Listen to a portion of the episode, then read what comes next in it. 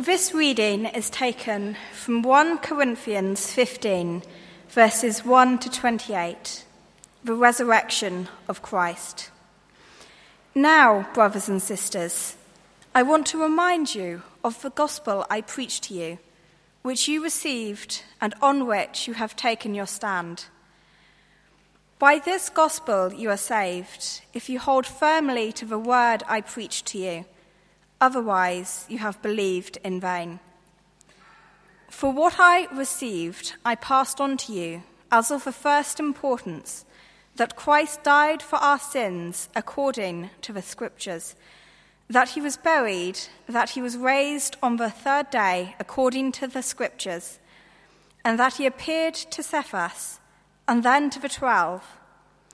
After that, he appeared to more than 500 of the brothers and sisters at the same time, most of whom are still living, though some have fallen asleep.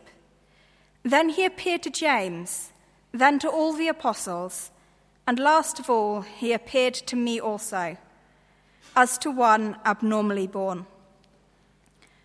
For I am the least of the apostles and do not even deserve to be called an apostle, because I persecuted the church of God. But by the grace of God, I am what I am, and his grace to me was not without effect. No, I worked harder than all of them. Yet not I, but the grace of God that was with me. Whether then it is I or they, this is what we preach and this is what you believed. But if it is preached that Christ has been raised from the dead, how can some of you say that there is no resurrection of the dead? If there is no resurrection of the dead, then not even Christ has been raised. And if Christ has not been raised, our preaching is useless, and so is your faith. More than that, we, have, we are then found to be false witnesses about God. For we have testified about God that he raised Christ from the dead.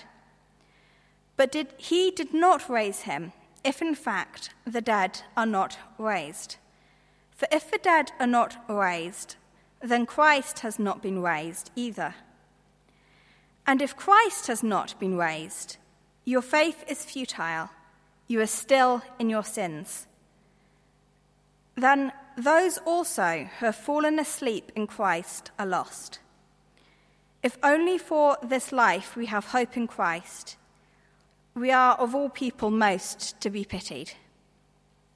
But Christ has indeed been raised from the dead, the first fruits of those who have fallen asleep. For since death came through a man, the resurrection of the dead comes also through a man. For as in Adam all die, so in Christ will all be made alive. But each in turn Christ, the firstfruits, then, when he comes, those who belong to him. Then the end will come, when he hands over the kingdom to God the Father, after he has destroyed all dominion, authority, and power. For he must reign until he has put all his enemies under his feet. The last enemy to be destroyed is death. For he has put everything under his feet. Now, when it says that everything has been put under him, it is clear that this does not include God himself, who put everything under Christ. When he has done this, then the Son himself will be made subject to him who put everything under him, so that God may be all in all. This is the word of the Lord.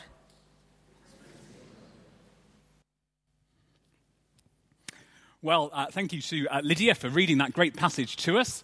Uh, it's really great to see you this evening. If I haven't had a chance to say uh, hello already to you personally this evening, uh, then a very happy new year to you. It's really great to see you as we uh, gather together after the Christmas break.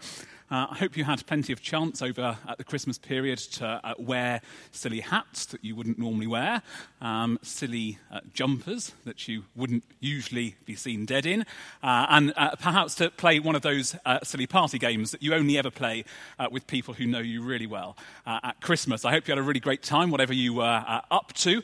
I'm not sure what relaxation over the Christmas period looks like for you. You might be somebody who enjoys the odd TV DVD box set uh, over the Christmas period. Um, I'm not sure whether you're a planet Earth person. We, we could maybe do a survey. We won't, but it'll tell us quite a lot about the congregation. Are you a planet Earth person? Are you a Sherlock person? What would be your box set of choice? Um, I must confess, uh, I'm slightly retro. Uh, my box set of choice would be The West Wing. Uh, any West Wing fans here? Thank you for the applause.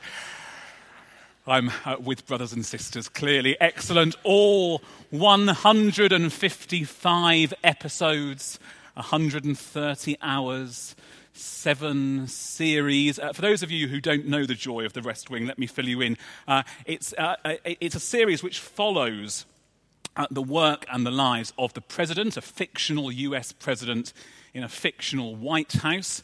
And we follow his team as he works in the Oval Office uh, as he uh, goes to the press office with his press secretary, CJ, and he seems to spend an awful amount of time in the White House Situation Room, sat at the end of a table, White House Mission Control, and he asks three questions again and again and again.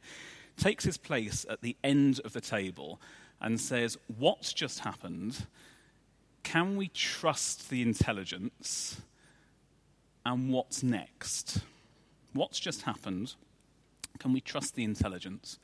And what comes next? Over the next uh, six or seven weeks, we're going to be looking, as Dan said, uh, at the Great Commission. We're going to be based at the heart of the Bible's mission control room. Uh, and we're going to be taking a closer look at those final words of Jesus at the end of Matthew 28. They're sometimes called the Great Commission. Uh, and we're going to be using some other Bible passages tonight, 1 Corinthians 15, to open up the various words and clauses of that Great Commission. Great Commission control is a great place to start the new year because as a church, and I'm not just talking about St Andrews here, as a church, we're all about mission. It's been said before that mission is the natural habitat of the church. And so, the extent to which I'm living mission, I'm praying for mission as an individual and we as a body of the church here, the extent to which we're doing that is the extent to which we're living in our optimal habitat. It's partly the reason why we're really excited by Alpha later on this month. It's why we're really excited when we see community groups using our buildings here throughout the week. It's a real privilege on the staff team to see those different groups coming in. It's equally why we're excited when we hear just snippets of stories of individuals at St Andrews who have been having the opportunity to share their faith, whether that's in word or indeed with the people that uh, we're amongst during the week. And so, as we base ourselves in mission control over the next few weeks, we're going to be asking those three questions. First of all, what's just happened? That's a question of context. Can we have confidence in the intelligence? That's uh, a question of confidence, funnily enough. Uh, what happens next? A question of consequence. Context, confidence, consequence. Just take a look down, if you would, at, at the end of uh, Matthew, chapter 28 and verse 16 and we're going to start off with context. What has just gone on? These are the words that, that Matthew uses to bring his gospel to a close, and that's because they summarize, in, in, in a very real sense, everything that's just been going on in his book about Jesus. So, this is what we read. The 11 disciples, uh, they're now minus Judas, who has betrayed Jesus. The 11 disciples went to Galilee, to the mountain where Jesus had told them to go. He's still very much leading the way, he's still very much in charge. The mountain may well have been the mountain that he was transfigured on earlier in Matthew. When they saw him, the disciples, they worshipped him, totally appropriate and understandable response to God's risen ruler king, but some doubted. Then Jesus came to them and said, All authority in heaven and on earth has been given to me. The recent context of Matthew's gospel that comes immediately before these words paints quite a picture. Matthew chapter 1 God has come amongst us, God with us, Emmanuel. We've just remembered that at Christmas. Jesus, fully God, fully man.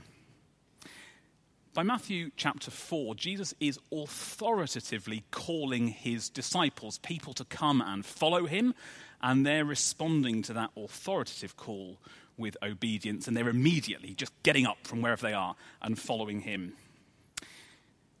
Matthew 5 to 7 show us just how authoritative Jesus' teaching is. In fact, Matthew chapter 7, verse 29 says exactly that. What's this? This teaching has such authority to it. And Jesus backs up that teaching with acts of miraculous authority, a whole range of healings and a whole range of miracles.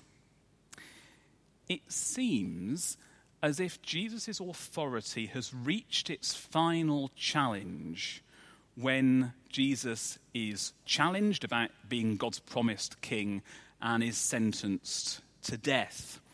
He's predicted his death, and his death becomes reality in Matthew 27. It seems as if his authority, which had been meaning so much to folk, had come to an early and swift end at the age of 33. But death doesn't have the final say. The recent context of Matthew 28, just a few words before those closing words that we've just read, see Jesus being raised authoritatively, victoriously to life again, validating his authority as God's promised Saviour and pointing forward to his return as the risen, reigning ruler for all eternity. That's what Jesus has been teaching in Matthew 24 and 25 that there will be a day where he returns as God's risen, returning ruler who will judge and who will reign forever. All authority, Jesus says, in heaven and on earth has been given to me. So, as we turn the corner into the new year, as we base ourselves in Mission Control 2017, that's our mission context as well. Our mission here and now, whatever you want to find yourself doing tomorrow, the Alpha course, the community group that meets week by week, the ongoing thing that you're involved with where you're living out Jesus, takes place between the first coming of Jesus, between his death and his resurrection, takes place between that and the second coming of Jesus, that all of that points to, where Jesus will return to reign and rule. The first context we can see, it's historical, we can look back to it, it's relatively recent history, it's the context that has happened. We can be confident of the returning reign and rule of Jesus because of that first context, which we have seen. Christ has died, Christ is risen, Christ will come again That context is certainly challenging news, but it's good challenging news. I'm not sure about you, but in, with the people that I've spoken to, the most fruitful discussions that I usually end up having are often those where there might be some chance to present the reality of Jesus' coming, uh, the reality of Jesus' death and resurrection in some way, the reality of Jesus' return, the reality, although it sounds uncomfortable and challenging news, the reality of judgment and Jesus' eternal kingdom, which is to come. I speak to quite a lot of people in university context, students, quite a lot of people in school context, pupils, uh, and for particularly for young people, actually, generation now is where it's at. The idea that there's been an event or a person in the past that could influence the now is way off the radar. The idea that actually an event in the past could point forwards to a future coming reality is way out of the picture. So many people live in the now. The, the past is something that's to be escaped from. The future's something which is so far off, it's not worth bothering about. And so, actually, this context is challenging news, but it's challenging good news in a world often of easy bad news sometimes we can sound so uncool, kind of harking back to what's happened or, or pointing ahead to the perhaps distant future. This is challenging good news in a world often of easy bad news. If that's the context of our mission, then the second question in the mission control room is one of confidence. So often, Jed Bartlet, the US fictional president, uh, sits at the end of that White House Situation Room table and asks his generals, he'll eyeball a general and say, Can we have confidence in the intelligence? Actually, if we're going to base our mission around it, if we're going to base our lives around it, if we're going to base the whole of our activity around it, then actually can fundamentally we have context, we have confidence in this context. And that's where 1 Corinthians 15 comes in. You might like to turn to it. As far as I remember, it was page uh, 1155.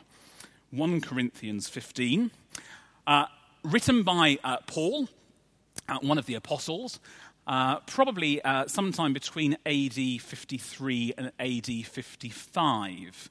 It's probably the first bit of the New Testament that was actually written down which refers to Jesus' resurrection after the events of the resurrection actually took place.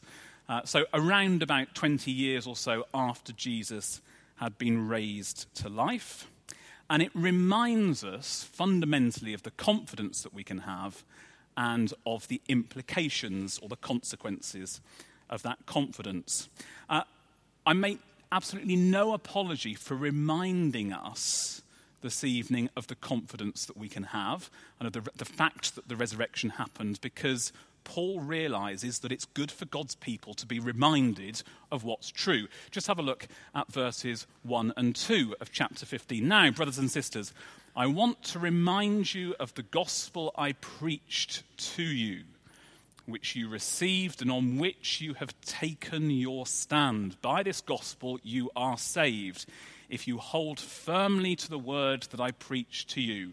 Otherwise, you have believed in vain confidence. This is where we all get involved. It's a chance for us to turn very quickly to the people around us.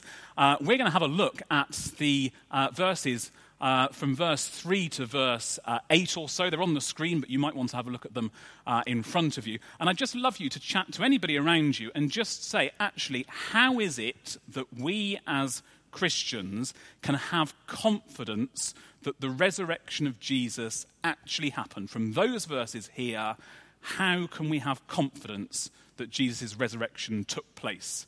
Okay, so with anybody around you, just grab somebody, chat to them, uh, and how can we have confidence? Off you go.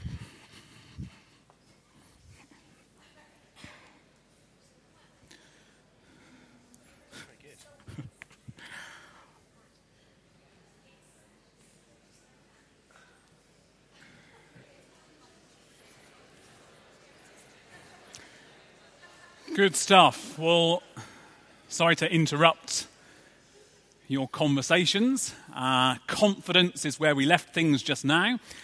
Uh, this is a great go to passage. Uh, if somebody asks you, okay, so why are you confident that Jesus uh, rose from the dead? I'm not sure what you thought.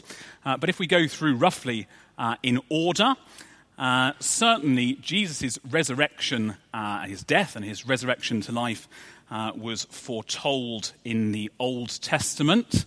Uh, plenty of uh, prophecy beforehand that that was going to happen.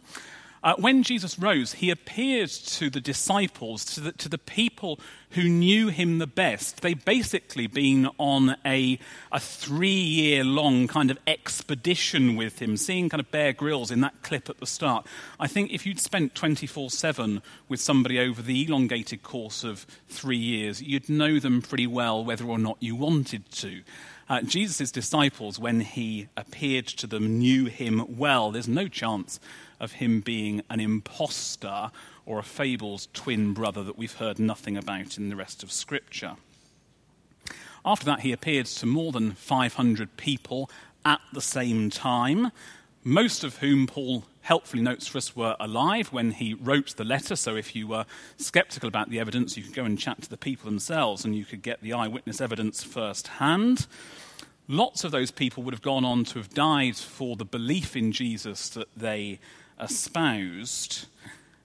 And so there's really no chance of either a hallucination, you've got too many people there, for something that originates in our heads, and it's very unlikely that they would be lying if it led to their actual death. And then, lastly, he appears to Paul. There's compelling material evidence in the, in the form of witnesses, but there's equally compelling evidence in terms of first hand testimony. When we're sharing Jesus with people, sometimes I think we think we've got to come out with the best kind of historical evidence we possibly can do. That's part of the deal, but actually, part of the deal is saying, I know the risen Jesus for myself. Christ has died, Christ is risen, Christ will come again. Challenging good news in a world of easy bad news uh, it strikes me, I read about uh, a news story uh, in yesterday's Guardian uh, where a news story about events in uh, Germany uh, over the course of New Year celebrations had been catastrophically and very erroneously blown out of all proportion, completely lied about, misinterpreted, and the news story presented on worldwide news media sites as truth. We're still wrestling at this point with post truth. Can we trust what we read? It seems as if our media may increasingly be filled with easy listening bad news. Headlines that it's easy for mission control rooms around the world, for their own particular purposes, to disseminate to a worldwide media industry which has to fill 24 7 schedules but headlines which are bad because we're not sure whether or not they're reliable and true. And ultimately, in a post truth society, we realize more than ever that we need truth. You can't arrange a mortgage, you can't negotiate a Brexit, you can't plan what your family are going to be doing on a Friday evening and who needs to be in what place at what time if your negotiations are based on post truth, if you're telling people what you think they want to hear, even if it's false. And so the church, as we turn the corner into 2017, offers real hope. It's a challenging truth, but it's truth nevertheless. And it's truth in the person of Jesus. Christ died, Christ is risen, Christ will come again. It might be a real challenge to how we understand ourselves and our context, but in an increasing era of skeptical post truth, it's the best good news we can offer because it is absolute truth. So, in our mission control room, we've looked at context, we've uh, looked at confidence. Finally, we're going to have a look at a few consequences. what's the impact of all of that on what comes next? It's very nice to sit here. We've sat here for the last quarter of an hour or so, and we've looked at these things, but what's the impact on your morning tomorrow? What's the impact on what goes on in the office or what goes on in the classroom or uh, what goes on in the home or wherever, wherever you happen to be tomorrow? And we're going to look back down at uh, 1 Corinthians 15 and just a few quick consequences as we come into land. Uh, firstly, um, you might notice that God is the one who empowers us all authority, Jesus says, has been given to him, and so all authority comes from him. He's the one who empowers us. Clearly, I need to get involved. That's what he's called us to. It is a great commission, after all. But actually, it's not about my power or authority to magic up a conversation about Jesus from the middle of nowhere. And it's certainly not about my power or authority to have the best arguments right at my fingertips as if it's some technical exercise. My role is to pray, to keep my eyes open for how God opens the doors to those possibilities to talk to people about Jesus. And then, as I sense that happening, to go with God as He empowers and leads. If you just have a look at verses 9 to 11 of 1 Corinthians 15, here's what we read. Paul says, For I am the least of the apostles, and I don't even deserve to be called an apostle because I persecuted the church of God. But by the grace of God, I am what I am. And his grace to me was not without effect. No, I worked harder than any of the other apostles, yet not I but the grace of God that was in me. The power and the authority are God's. God empowers me. Secondly, God envisions me. I need to get involved. I need to pray. I need to keep my eyes open to where God's leading. But God doesn't just supply the power, He also supplies the vision that I'm going to lay out before people, and it's a vision of Jesus. God envisions me. Uh, the good news fundamentally isn't about what I can offer my friends or my family in myself. The good news isn't about me somehow presenting myself or presenting my grand design for either me or other people as if it's the answer to a good life. In the office or in the home or wherever I find myself, this is quite important. In the office or the home or wherever I find myself, I am only good news in the extent to which I offer people a vision of Jesus. Let me just say that again. In the home or in the office, I'm only good news in the extent to which I offer people a vision of Jesus. Verse 22 For as in Adam all die, if I'm offering people a vision of myself, or if I'm offering people my own grand design, my own solution for their situation, it's going to end in death and failure. As in Adam all die, so in Christ all will be made alive. God's grand design is that in Jesus, all those who follow him will live forever. God provides the power, God provides the vision. And then finally, God goes before me. Uh, in Matthew, that we started off the talk looking at, uh, we remembered how Jesus calls followers.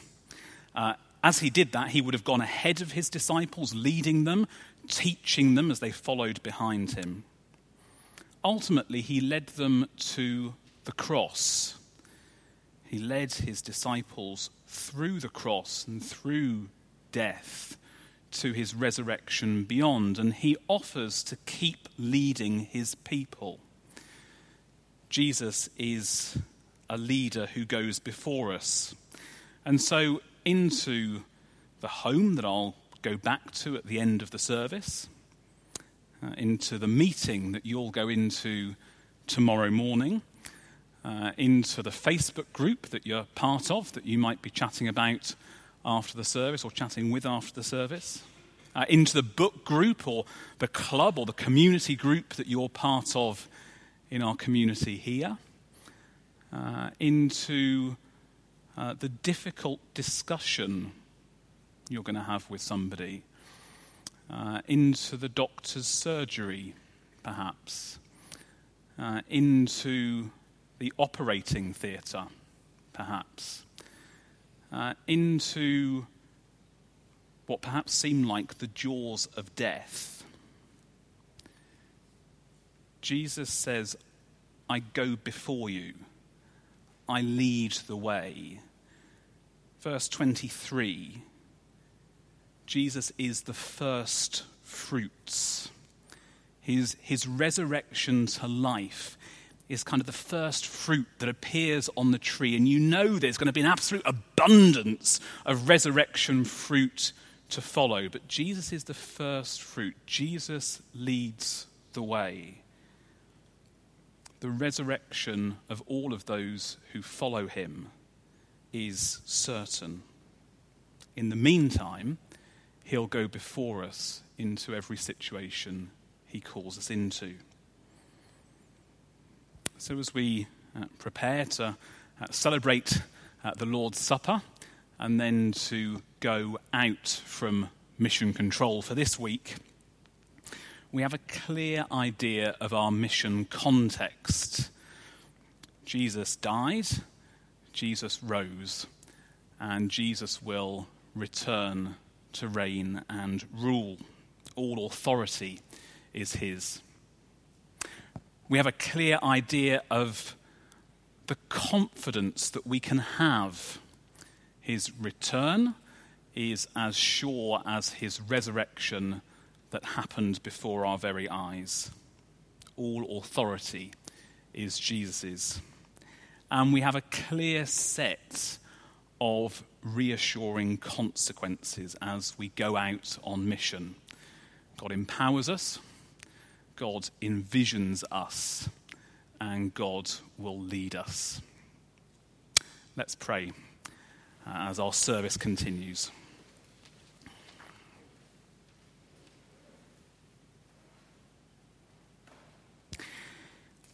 Our Father God, we uh, praise you that in Jesus who came amongst us, God with us, we have real hope. We thank you that in an era of post truth, uh, where the news uh, sometimes might be a bit good, sometimes might be a bit bad, but in a sense we don't know because we're not totally sure what's true and what's not we thank you that in that context we have good news. We thank you that uh, by your Spirit opening our eyes to Jesus, you allow us to know the good news, not just in our heads with compelling evidence, but in our hearts by personal experience as Jesus comes to set up home. And we thank you for the consequences of living with Christ as our ruler and king. We thank you that you're the one that supplies the power, you're the one that supplies the vision, the opportunity, and you're the one who leads us all the way home to your heavenly kingdom. And so we pray now, looking forward to that future kingdom, but also asking that you would build it now in us and through us because we pray it for your glory. Amen.